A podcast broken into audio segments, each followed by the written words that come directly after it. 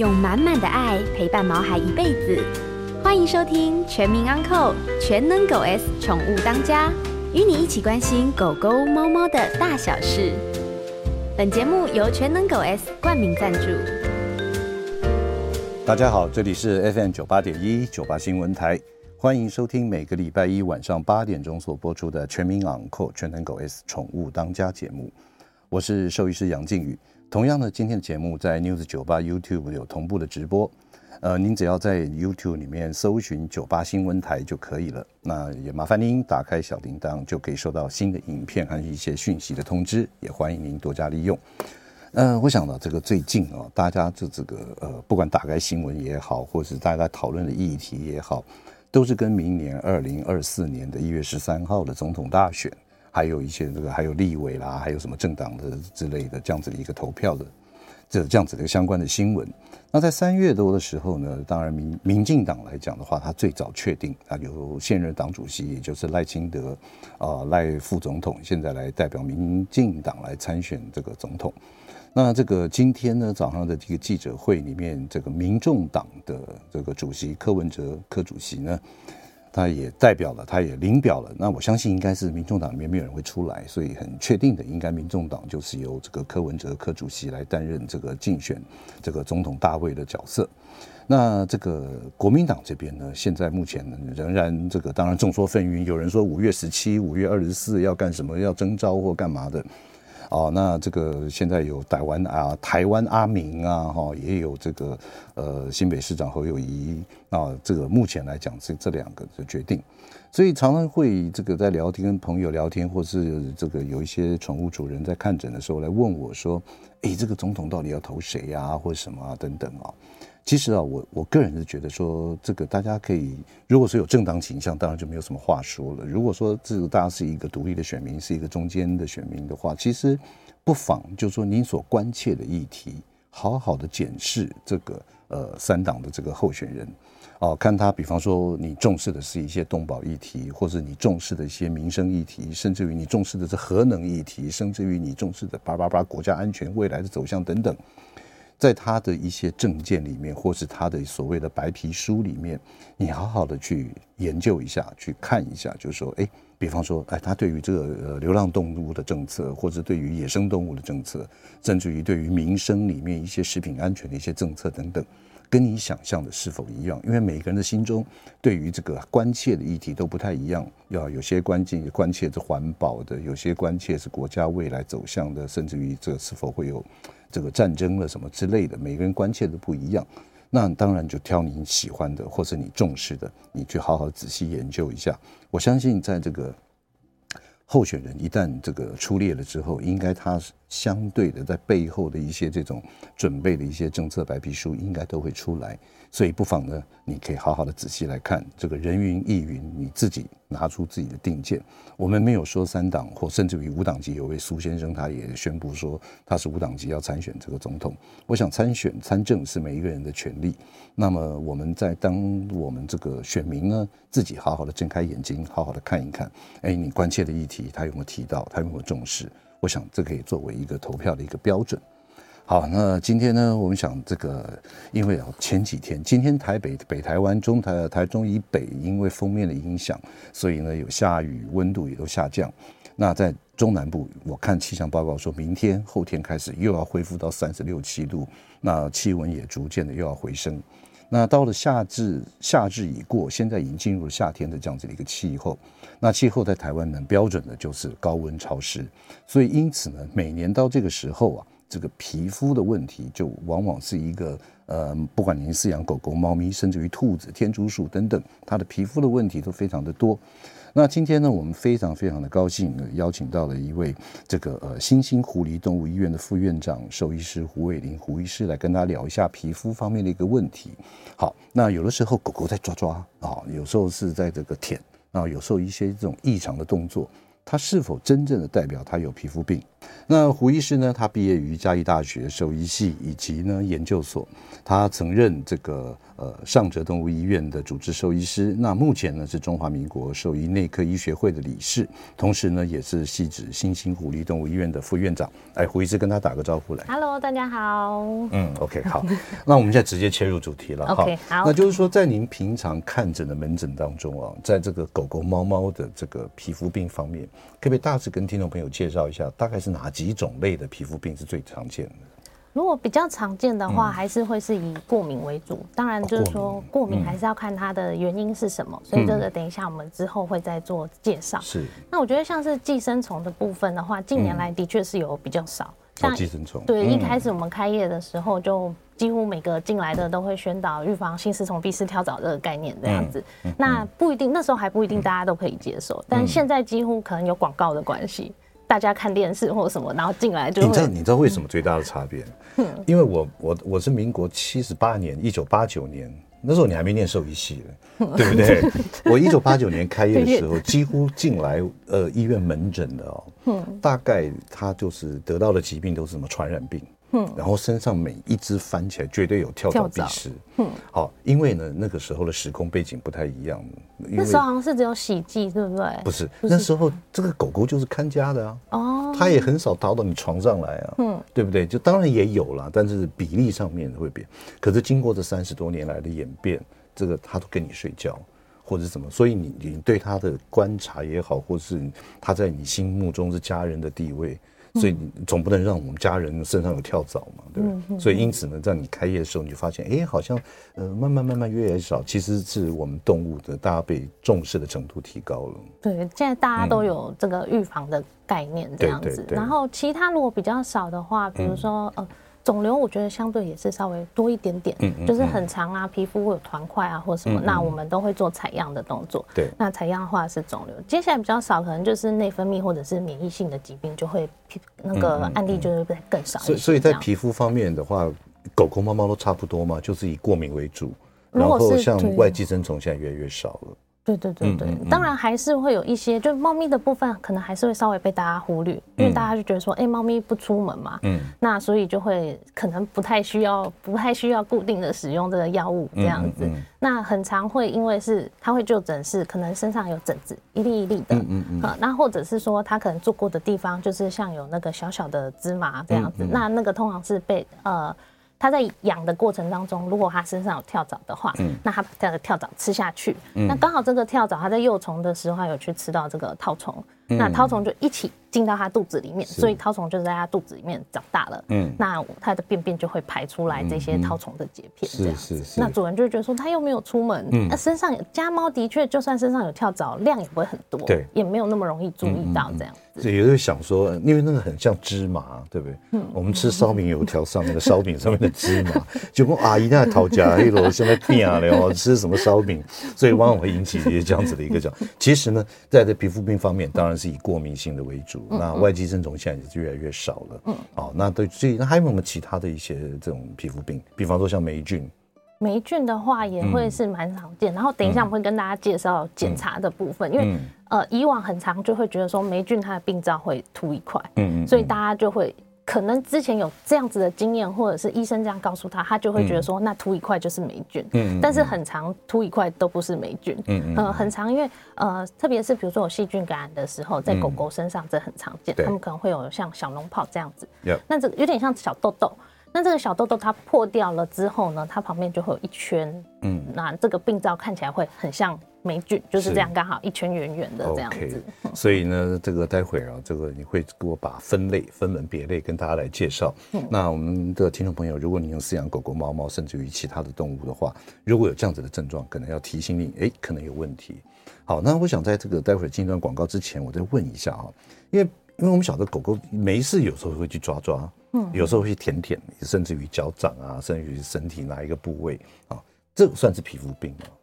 应该是这样说，它正常，它本来可能会稍微抓一下，但是如果说比较会被主人忽略的，我们就会很直觉觉得说抓就一定有瘙痒嘛。嗯嗯。但有时候可能他们的过敏，比如说会是在耳道的部分，就外耳炎啊，然后或者是嘴巴周围，或者是眼睛周围。是。那可能会有出现像洗脸的动作。对。所以洗脸、舔脚、抓这些，其实就是它有瘙痒的问题。那如果是猫咪的话，又会在更常被忽略，因为猫咪它本身会有正常的理毛，所以它都是在舔。对。但是有所谓的过度舔毛，其实是它的瘙痒。嗯。那我们要怎么去做区别？就是猫咪的话，它正常的舔毛一天是小于一个小时。一天小于一个小时哦，那那这个总共的时间加起来应该小于一个小时。对对对对，就是它有舔毛的这个动作。然后正常的理毛它会有几个特点，也就是它是多部位的，嗯，然后它会有一个先头再尾的顺序，它通常会先洗脸。然后洗完舔后脚啊，舔后背啊，然后舔这个前胸，然后再舔肚子。嗯，所以如果你观察到就是它的舔毛是多部位的，先头再尾的顺序，那这是正常的理毛没有错。可是如果它一开始舔，它就是局部那个地方哈一直在舔，那这个就比较像是瘙痒的问题。嗯嗯。所以你可以先看的就是时间，它是不是就是在一个时间太太久，一天加起来太久。你舔毛的时间超过一个小时，那又是单部位，那这个就是瘙痒的问题。嗯。然后再来是抓痒很。偶尔他们在理毛的过程也会有抓的这个，嗯嗯，那一天的抓痒时间是小于一分钟，嗯嗯，所以很短。那特别是在外耳炎，这其实很好判断，对。所以你只要看到他抓耳朵超过一分钟，这个绝对就是有发炎，就是有瘙痒的问题，就是耳朵里面应该有有问题，对，就会需要做检查，带去家庭医师那边做检查。对，那这边大跟大家分享一个标准，叫呃，我们有一个叫瘙痒指数，就 PVS 的部分。那从零分到十分，零分的话就是不痒，十分就是停不下来这样子。如果会影响吃饭、睡觉、玩游戏的话，这样就有八分。哦，所以要先看，就是他在做这件事情的时候会不会分心这样子。是哦，也就是说，在这样子的一个过程里面，我们把它列为分的一些级数。对啊，对不对？这个会用在治疗的评估。OK，好的。呃，今天在我们节目现场的特别来宾是新兴湖狸动物医院的副院长兽医师胡婉玲胡胡伟玲胡医师。那接下来呢，我们进入广告之后，再问他所谓的瘙痒指数到底什么样的一个，仔细来说一下。欢迎回到九八新闻台全民昂狗全能狗 S 宠物当家节目，我是兽医师杨靖宇。今天在我们节目现场的特别来宾是新兴狐狸动物医院的副院长兽医师胡伟林胡医师，来跟大家聊一下这个夏天恼人的皮肤病。哎，胡医师啊，刚刚在广告之前有讲到一个瘙痒指数零到十嘛，对不对？对对对。那我们一般的主人在家怎么样去判断这个我们的毛孩子是八分、七分或者三分？就是我们通常会先看他可不可以专心完成一件事情，嗯，所以就是最重要就是吃饭、睡觉、玩游戏嘛，嗯，所以如果他可以专心的吃完饭的话，这样就 OK。可是你又觉得说他的抓痒频率，他就很常在抓，但他又可以专心吃，这样大概就会有六分了。这样子六分。对，但猫咪会稍微比较特别，因为猫咪休息的时间很长，对，所以如果它有时候睡觉很常抓，可以可是睡一睡，有时候会起来抓一下，这样就有六分。睡觉会起来抓一下，这样就有六分。那很少部分的猫咪它是会躲起来抓痒的，嗯嗯，所以你可能就会看到它一直一直躲起来，对，一直躲起来或者睡觉起来，这样就会有六分。OK。那如果说它是吃饭吃一次，它就要停下来抓一下，嗯，那这样子就会是八分了。哦，就影响到它正常就完成一件事情的过程里面，它会中断。开始来抓，对，那就表示说这个可能就有八分左右。对对，就会稍微用这样子估，因为有时候一开始讲说主人，这这个其实是蛮主观的一个判断，你的感觉，对对，一天之内他抓的有多频繁，嗯，所以我们会稍微就是给主人一个参考的依据，嗯，然后他就会用这样子去评估，嗯，那接下来在治疗的过程当中，他对于药物的反应，它下降到几分，我们可不可以减药了，可不可以停药了，就是有点用这个部分。当做一个依据，对对对对对，来判定这样。OK，好，胡医师，我们今天。现在来假想一个状况啊，今天就有一个饲主，有一个主人，然后他他怀疑他的狗狗有皮肤病，或甚至于他已经发现他有皮肤病。我想请问一下，这样子的话，到动物医院来的时候，你会做哪些的检查来帮助您的一个诊断跟治疗？嗯。那其实还是要跟大家讲一下，就是皮肤它的检查非常重要，嗯，因为可能很常会遇到，就是我们哎秃一块啊拿药，对对对 啊有过不好对皮肤不好了啊，之前也是拿药就直接拿药这样子，但是今天要做检查最大的目的是要去判定说它有没有感染，嗯，那它感染是什么样子的感染？它是酵母菌感染，它是细菌感染，它有这些感染，那它会使用相对应的药物去做治疗。对。而不是就给他一个大补贴，就无差别攻击，什么东西，什么全都包了这样。对，很久以前会有可能会是这样开药，就是皮肤病来，抗生素、抗霉菌药，然后止痒药就一起都给他。嗯。但是其实他如果没有细菌感染，他就不用吃抗生素啊。对。没有霉菌感染就不用吃霉菌药。是。那稍微先提一下这些药物的缺点是什么？那抗生素如果说我们可能时不时就是这样子给他的话，那呃在。狗狗跟猫咪，它们现在也是有报告，就发现了所谓的抗药性的葡萄球菌。对，那跟人的品种不太一样，它们是 MRSP。嗯，那你在长期使用抗生素，它也是会造成 MRSP，它这个造成的一个是也是一个风险啦。嗯，所以会希望说，哎，它没有需要就不用用这个药。那再来是抗霉菌的药物，它其实呃很多。猫咪或狗狗吃，它们其实会容易不舒服。嗯，那再加上它其实还是有所谓的肝毒性。对，嗯，像我们之前就有遇到一只猫咪，它就是吃了那个霉菌药之后，它就不太吃饭了。嗯嗯嗯。那它又是小朋友，所以我们就就叫它不要停掉，就改用洗的这样子。嗯嗯。那接下来会做的检查就是，我们一定会做的，呃，在病灶通常会做一个压片。嗯，好，就是拿玻片去压那个病灶，然后或者是拿胶带，就真的是做做牢做的那个。透明的胶带，透明的对，透明的胶带，嗯，然后去贴这个病灶，那我们就可以借由这样，去显微镜看说，哎，有没有看到所谓酵母菌啊、细菌啊、那球菌、杆菌这一些的。嗯，那耳垢的话是一定会用棉花棒，然后伸进去采。那这是通常会跟主人说，现在是因为采样，对，好，所以我们要伸进去，不是立常保养的。对对 对，那平常清的话，不要这样子清。啊，现在是因为采样，把里面的证据挖出来，出来，对，然后看看到底是什么。那看是什么样子的感染，然后再去给适合的药物。嗯嗯嗯，对，OK。所以说会经过一个采样，不管是压片也好，胶带也好，嗯、或是到耳道里面去采检体也好，嗯，那来判断它到底是什么样的一个问题。对，然后确定说它需要什么样子的药物，嗯、然后给他一个治疗计划，就不会大家来的同一罐，对对对，所有都开给他这样子。是，而且也。也不要去给一些他不需要的药物，对对对，因为反正的药一定是双面刃嘛，嗯，它一定有治疗的这个层面，另外一边也有一些副作用，对，所以你如果给的不需要他要用的这个药，它实在动物没有必要去承担这样子的一个风险了，嗯嗯，OK，好，那接下来我们讲啊，刚刚一开始您所常碰到的就是所谓的过敏性的皮肤炎或者皮肤病。在这边可不可以再简，在这个更清楚的介绍一下，让听众朋友知道说什么是过敏性的皮肤炎？过敏的话，它其实就是有一个过敏人接触到了嘛，然后就造成皮肤的发炎，所以你就看到潮红啊，然后可能看到一些病灶，像什么丘疹啊、红疹啊这一些的。嗯，那所以先看这个接触到的原因是什么？那第一个会排除还是寄生虫的问题，所以像我刚才说的，前面会先做检查，然后先把。寄生虫的问题排除掉，嗯，那这也是主人如果都没有做过预防的话，你也可以在家里先做这步，嗯、就是你有皮肤问题，可是你从来都没有给他预防药的，嗯、你就先给他这个外寄生虫的预防药，排除一个原因，对，先把它排除掉，对，嗯、然后再来呢，就会是食物，嗯。嗯，跟环境的过敏源这个部分，嗯，嗯那食物跟环境过敏，它的病灶几乎是长得一模一样。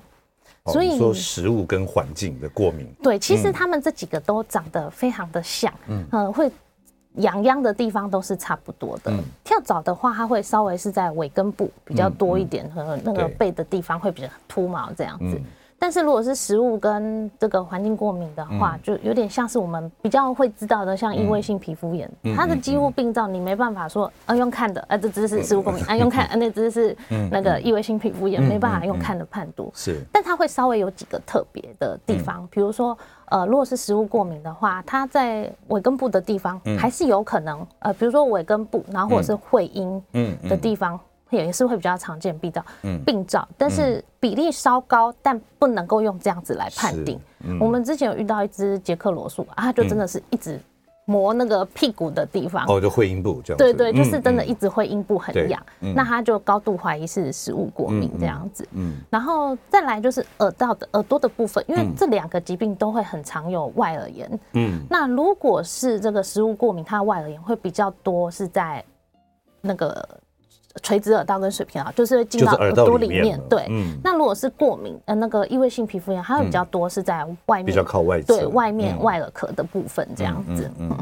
OK，那那这个好，假设我们怀疑，现在我想听众朋友大概可以呃比较清楚的简单知道，就是哎，这个过敏里面有食物性的，有环境的啊造成的这种呃这样子的一个过敏。那可是，在食物方面，我们怎么怎么去去治疗，或者说怎么去避免呢？食物的话，对食物引起来的过敏这样子，食物的话就会需要做到食物排除试验。那主人可以自己先在家里做，就是我们都一定会建议他拿一个笔记本，嗯，然后你先记，就是呃。它的这个发作形式其实有很多种，有一种它就是一年四季都在痒的，嗯，然后有一种它是一阵一阵的季节性的啊，哎、嗯，或者是突然不知道什么原因，然后它就又开始痒起来这样，嗯，嗯，所以你会先需要准备一个笔记本，然后去记说，哎，比如说今本来都还好的，因为可能吃药会稳定一段时间，哎，突然又牙起来了，那痒起来这两天他去过什么地方，碰过什么东西，吃了什么啊，然后这些东西都有可能是他过敏的原因，然后。最常见还是可能吃到了什么啊？哦，OK，是是。那还有还有还有，比如说去游泳啊这些，然后那个下雨天、夏天这些也都是很常见，就是主人会回报，就是说好像会比较容易发作的原因这样子。是。那如果呃刚刚有听到说食物过敏，它跟那个异位性皮肤炎非常的像。嗯。那食物过敏的话，它大概会有一些狗狗或猫猫它。大概一到三成的比例，它也会比较容易有一些胃肠道症状啊。但是这种胃肠道症状不会很严重，它可能就是一个礼拜会软便个一两次，或者是吐个一两次，或者是有时候肚子咕咕叫啊，很容易放屁这样子。可是精神食欲什么都很好，对，都很好这样子。哇，所以真是简单的一个过敏就可以区分成这么多细部的一些原因。所以我们常会有像，因为我们有在看诊的时候，常会有主人问我们说。啊，我是不是要把它改成什么？因为现在有些这个饲料的成分都做的非常的仔细，嗯，有些是什么？呃，是牛肉的，有些是这个鱼的，有些是鸡肉的，怎么等等。所以如果说他吃了这个东西，比方说我换一排饲料，哦，那一开始就开始有痒了，是否这样可以把列为一个食物的过敏的一个基？哎，可以可以，因为其实蛋白质是最常见的过敏原因。嗯、那呃，国外有做一个统计，就是说狗狗比较常见的过敏的食物就是牛肉、牛奶跟鸡肉。嗯，然后在猫咪的话是牛肉、鱼肉跟鸡肉。所以，所以这几个就是说，目前台湾还没有人去做这个统计，但是是可以作为参考。是，就是如果他现在有皮肤的这种，他有在吃这些，你也许可以先稍微避开来，然后观察有没有比较好。OK，其实我这边这样听到的，刚刚这个前面的几分钟你所讲的，其实主人的职责非常重要。对，他要记很多事情，比方说他今天去游泳回来就痒，或者比方说他今天去哪一个草地玩回来会痒，对，或者今天换了什么东西吃的，哎，他也会痒，对，对不对？所以呢，所以呢，我们毛爸毛妈们呢，真的要做足了好功课。如果我们家的毛孩子是一个很容易过敏的这样子的一个狗狗或猫咪的话，真的你要做好详实的记录才是最棒的。而且很常主人会觉得说啊，吃药都不会好，对，因为吃药真的不会好。就是如果它是比如说像是异位性皮肤炎的话，食物过敏就是真的要换换食物。再等等一下我们会讲。嗯，那像因为性皮肤炎，它其实就是它只要接触到过敏，它就有发生。那你吃药物是去改善，比如说现在有一些感染的问题，或者是止痒，嗯、总不能抓到破皮流血很不舒服这样子，控制现在的症状，它没有办法预防下一次的发生。OK，等于是先把症状缓解了，可是原因还在。对对对。呃，今天非常高兴在我们节目现场的特别来宾是新兴狐狸动物医院的副院长兽医师胡伟林。我们进一段广告，马上回来。欢迎回到九八新闻台全民昂扣全能狗 S 宠物当家节目。我是兽医师杨靖宇，今天在我们节目现场的特别来宾是新兴狐狸动物医院的副院长兽医师胡伟林胡医师啊，来跟他聊一下夏季恼人的皮肤病的问题。同时呢，我们现在也开放我们听众朋友 call in，您的 call in 呢，有任何有关于皮肤相关的问题，都欢迎您 call in 进来。我们的电话是零二八三六九三三九八。零二八三六九三三九八，当然你也可以在我们的 YouTube 的聊天讯息这边留言，把你的问题写出来，我们也一定会回答您的问题。好，哎，胡医师啊，刚在广告之前有讲到这个食物过敏，那所谓有一个食物过敏的一个试验的一个排除的方法，可不可以简单的来跟我们听众朋友聊一下？哦就是如果说他的过敏啊是一直持续着的，嗯、那我们就会高度怀疑说他的过敏源应该一直在刺激。对，那第一个会先怀疑的就是食物，因为我们刚才说，嗯、其实蛋白质是一个很常见的原因嘛。嗯，那我们要先把它想象，它其实是一个检测。嗯，我要检测它现在是食物过敏，还是它是比较像是异位性皮肤炎。那这个很重要，是因为如果它是食物过敏，嗯，他做了他就好了。他就不用再吃药了，他就可以跟药说拜拜这样子，他就只要换食物就好了。嗯，所以他是有很很大的机会可以这辈子不用吃药。嗯，那如果说他做了之后他都没有改善的话，那就会怀疑他是那个异位性皮肤炎的部分。嗯，那目前来说没有百分之百完美的水解蛋白的饲料，就是说我们在做这个食物排除试验的时候会使用水解蛋白。对，但是各个厂牌都还是有很低的几率是有。狗狗或猫咪会对它造成过敏的，嗯，所以有时候可能可以试一到两种，是都还 OK。是，那现在来说怎么做？就是第一个，它我们先把它想成是一个检测嘛，嗯，然后再来它会需要大概两个月到三个月的时间，在狗狗的话是两个月，是。那这当中看它会不会很痒，它如果很痒的话，会搭配药物。那目前有研究发现说，我们在这个检测的期间搭配一些药物，其实可以缩短这个检测的疗程。有一些，但不是百分之百，有一些它可能会。在一个月的时候，我们就会知道结果。这样，嗯嗯、那猫咪的时间就会比较长。猫咪的话，就是至少要三个月的时间才看得出来。这样，嗯、那如果他在做这个检测的期间，他的瘙痒程度你觉得还可以接受？嗯，比如说三分而已，那他也不一定说要搭配药物这样子。嗯嗯。嗯然后很重要的是，他在做检测这个期间，他不能吃其他的东西，哦，零食、点心、罐头啊，然后就是单一种食物。对，因为我们才知道他今天过敏了，他到底是因为这没有用，还是因为你又去吃到了别的东西？你变因太多，你没有办法区别。对，那其实他很严格，他严格到就是家里如果很多狗，然后现在这只在做食物排除试验，然后别人的碗吃完了，他去舔，这样也不行，这样也不行。对，所以它是会需要非常严格的。那当然去捡地上的渣渣，这些都有可能会做变不准，所以有时候遇到。这是沟通上面比较辛苦的地方，有时候主人就会说试过了没有效，没有效。对，但是他在试的时候有没有吃其他的东西？有，不加技能对，对对对，吃一点点还好吧？对对，所以也就是说，在做这个食物区别一个测试的时候，我们就给他一个水解蛋白，也就是说比较低过敏的食物，看他这样子是不是经过两到三个月之后，狗跟猫是不是就改善了？哎，改善了，瘙痒指数变低了或怎么样？其实啊，我是觉得真的少吃药少好，对不对？因为有的时候必须要给药啊。这这主人也是会问啊啊啊！你假下雇了干嘛以后，那五五五百害不啊，或者什么有没有问题啊？什么等等，大家都很担心的啦。哦，所以从这食物这样子的一个区别性的一个试验，只有吃一种，没有任何其他的食物、水果、点心，完全都没有。对，然后哎，对，水果点心这些也都没有。然后他在做，如果他原本是会外出的，嗯，他也要在室内。哦，对，因为就是我们其实就是去减少它的这些变因，这样接触到过敏机会。对对对对，然后如果比如说他在做之前，他可能就已经有一点，我们刚才说食物过敏的话，它呃有一部分的狗狗、猫猫它会出现呃软便啊，或者是说偶尔吐这样。通常在一到有两个礼拜，你就会看到效果，你就会觉得哎大便变很漂亮了，或者是哎好像都没有吐了。所以胃肠道症状它会很快的就缓解。嗯嗯。可是等到你皮肤要看到效果，效果的话，它至少会需要两个月的时间这样子。好。那接接下来我们在讨论下一个问题之前，我们现在这个 YouTube 上面有一位听众朋友，他有留言问个问题啊。他说：“请问如何避免垂耳的米克斯狗耳道发炎？那日常的保健方式有建议用洗耳剂吗？”嗯，就是如果他今天是正常的耳朵的话，其实是不太需要固定的去清洁清洗，它是不太需要的。所以，如果它会一直反复发生的话，嗯、大部分都会是有个潜在的原因。嗯，所以要去找出这个潜在的原因。嗯，那我们其实会很常看到，它如果是食物过敏，它有时候可能全身的皮肤都好，嗯、但是它就是只有耳朵。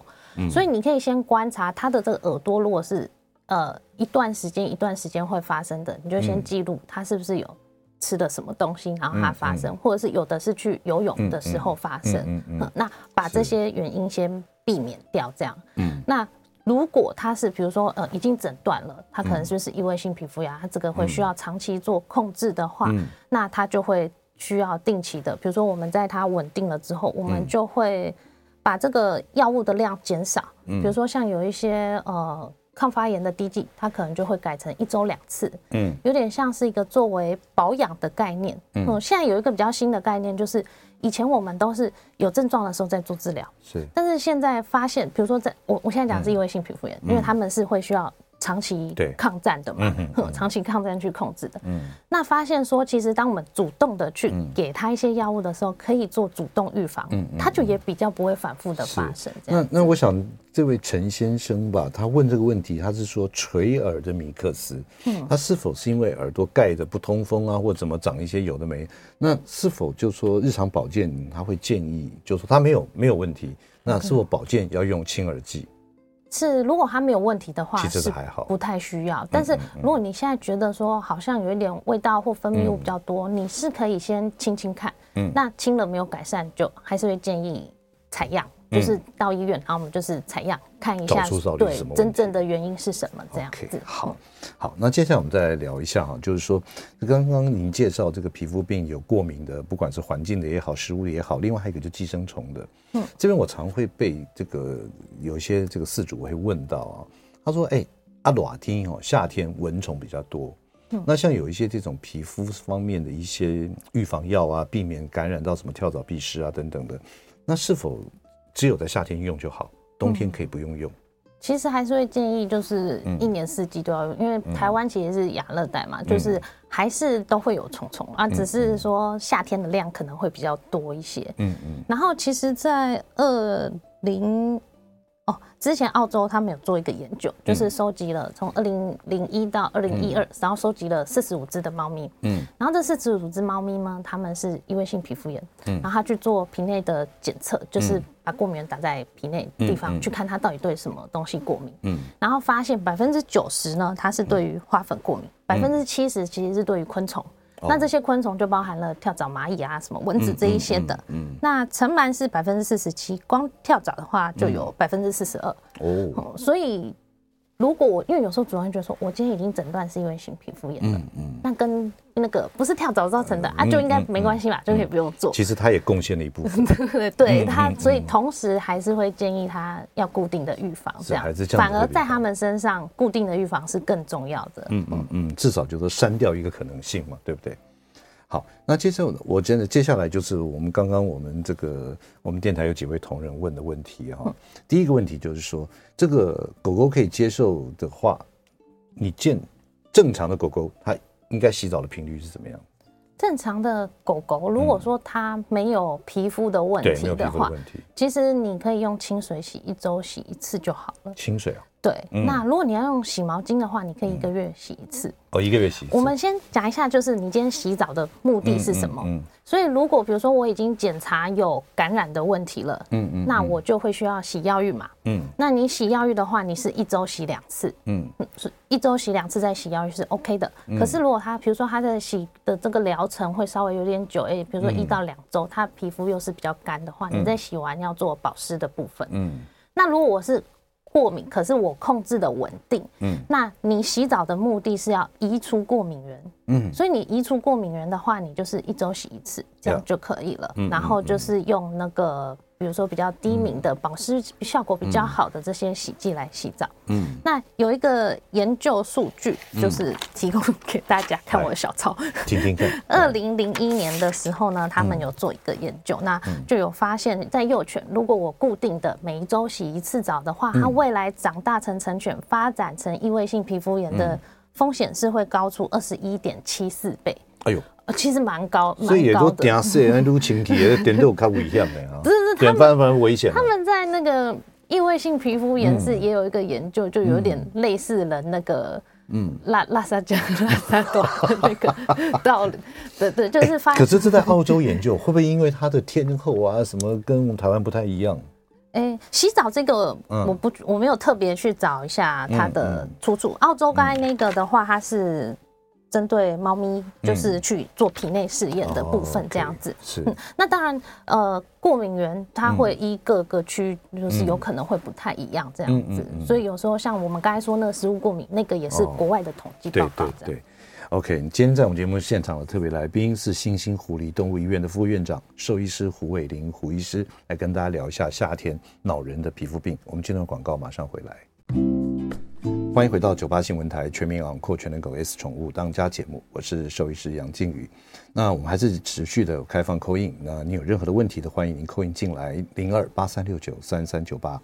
今天在我节目现场的特别来宾是新北市汐止的新兴护理动物医院的副院长胡玮玲胡医师，来跟大家聊一下这个有关于夏天这个皮肤方面的一些保健的问题。那个胡医师，刚刚我们在广告之前有聊到说，所谓的就是说这个呃食物排除的试验。嗯，那今天我们经过两个月、三个月的时间，哎，的确换了这样子的一个水解蛋白或者低过敏的食物，哎，它真的好多了，瘙痒指数从八到九变成了二或三。那这样子的情况之下，可不可以再恢复一点点这个它比较人性化的饮食？就是有时候就是啊，你以为讲几点习龟啦，或吃一点的什么东西，可不可以啊？好，那我们现在来讲一下那个食物挑战的部分。OK，、嗯、然后它会稍微分成两个部分，一个的话呢是所谓的确诊，嗯，因为有时候它如果是呃。那个因为性皮肤炎，它可能就阵发的嘛，阵发到现在刚好稳定了，稳定了，所以你就是现在也没症状，你就会想要啊，它吃一吃就好了。嗯，所以理论上是要做一个挑战，然后把这个原本的食物吃回去，然后它又牙开了，那它就啊，确定你是这个问题。但是这个在临床上就是有时候有点牙给，对对对，好不容易弄好了，哎，因为没事再弄一波是怎样？对对对，所以不一定一定要做这个部分，我们还是会跟主人。讨论一下，嗯，那如果他是有科学家精神，嗯，真相这一个就是很想要知道的话，是可以做，但是你在做的时候，你要买一包新的，嗯，哼因为有时候他们是异位性皮肤炎，很常是对于乌尘螨过敏，乌尘螨会跟储存尘螨交互作用，那饲料放久了会有储存尘螨，对，所以有时候你吃下去真的会给它看，那你就以为是。食物，但是其实是因为储存尘螨的部分，储存的过程里面的一个问题。这是第一个。嗯，然后第二个就是我们刚才杨医师问的，就是他可不可以吃别的东西？嗯，水解蛋白本身呢，它是营养成分是 OK 均衡的，所以他长期吃吃一辈子是没有问题，这不用担心。嗯，那我现在给他吃一个新的零食点心呢，他会不会又在发作？我们会是以两个礼拜为单位，然后试一个新的食物。嗯，比如说我就是好想要吃这个新的罐头，好，那这个罐头呢就五克、十克、十五克，就每天这样加，然后之后呢就是十四天之内，嗯，你去看它有没有又爆发起来。是，那呃，一动物不同，就是有一些可能很快几个小时就爆发了，嗯，但是统计起来呢，最慢最慢就是。两周都一定会发作，所以吃两个礼拜没事就就没事，可以吃就可以吃了，这个东西就可以吃。好，胡医生，接下来我再问一下啊，就是说夏天狗狗猫猫不管它有没有皮肤病，适不适合剪毛？因为现在现在很多很多都在剃毛了，在你的这个观点里面。如果是说它剃毛就是是跟 散热有关的话，是还好，因为目前还是会认为说它毛发是可以阻挡，就是它晒伤这样子。嗯，那如果呃是在洗药浴或者是皮肤控制这一环的话，要不要剃毛？它倒是有点稍微分成两派。嗯，那有一派就会认为说你在剃毛的时候，你身上会有很多的微小伤口。嗯，那。你有可能会因为这样，特别是在霉菌控制的时候，你又会再进一步造成新的霉菌感染这样子。那甚至有一些是在过敏的狗狗，它本来在剃完毛，它们很容易就会因为剃剪的关系，又就就会就又更更严重、更红这样子。嗯嗯。但是在呃这个剃毛的这一派，他认为说，在剃完毛之后，虽然它会一段时间不太稳定，可是对于之后的药浴或什么，你是比较好操作的。嗯。那我个人是比较偏向。不剃，不剃，对，但是看你自己觉得药浴好不好洗。嗯比如说像我们刚才说控制感染，它可能会一周洗两次。嗯，所以如果你觉得这个洗药浴的过程，嗯，吹毛什么真的很累，嗯，你要剃的话是 OK，就是洗澡吹干比较快。嗯，但是它在刚剃完的时候可能会有一波是稍微一个反应期，对，皮肤是有可能会比较红，就是又有比较严重这样子。刚刚在这个广告时候闲聊哦，你说这个帮狗狗吹风哦。尽量不要用太热、太高温的吹风机，是吧？哦，对，就是如果它现在非常痒的时候，嗯、其实你在洗的时候是可以尝试，就是用热水，嗯、呃，用冷水，冷水，冷冷水，因为热水的话，它还是就有点像是你很痒的时候，你碰到热水，其实会更痒，它会增加里面的一些细胞激素的分泌，所以就会。增加你痒的感觉，嗯，那冷水就可以让它稍微镇静一下，冷静一点，对，冷静一点，让它冷静一点。点。但是，所以你还是要看天气。如果今天说天气真的很冷了，那你也不要冷到它一直发抖这样子。所以就用这样去调节，嗯，找到适合，哎，稍微冷一点点，然后通常这样可以止达到止痒的效果。洗完之后呢，你也可以用冷风吹，嗯，天气冷就冷冷温风交替的吹这样子。是，还有啊，我想请问，现在市面上很多都号称说，不管是洗的，或者洗澡的，或是保养的，或是吃的，都说这个对皮肤上面叭叭叭叭有很多的效果。在你的观点来讲的话，你觉得我们一般的宠物的主人们可以加以利用吗？嗯，以目前来说的话，就是我们刚才有提到说，哎，可能它既有皮肤问题，还有可能是食物的部分嘛，或者是异位性皮肤炎的部分。对，那食物的部分，它短期使用这些保养品是还 OK，可是它，你说未来它一定要一直用吗？还好，因为它换了食物之后，大概就解决了。对。可是对于异位性皮肤炎的狗狗，它的治疗本身就会需要。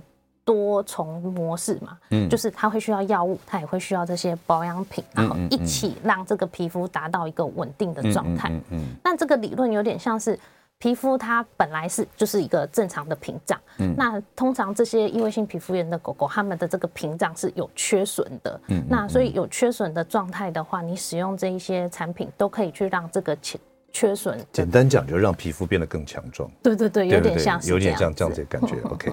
呃，因为时间的关系啊，非常谢谢呃，新兴虎狸动物医院的副院长胡伟林胡医师来我们节目现场跟大家聊这么多夏天常见的一些这个皮肤方面的问题。那希望下次有时间，嗯，再来我们节目现场跟大家继续聊下去。好，谢谢杨医师，谢谢我们的听众，拜拜，下礼拜一再见，拜拜。每个宝贝都值得最好的，爱他就是一辈子。本节目由全能狗 S 冠名赞助。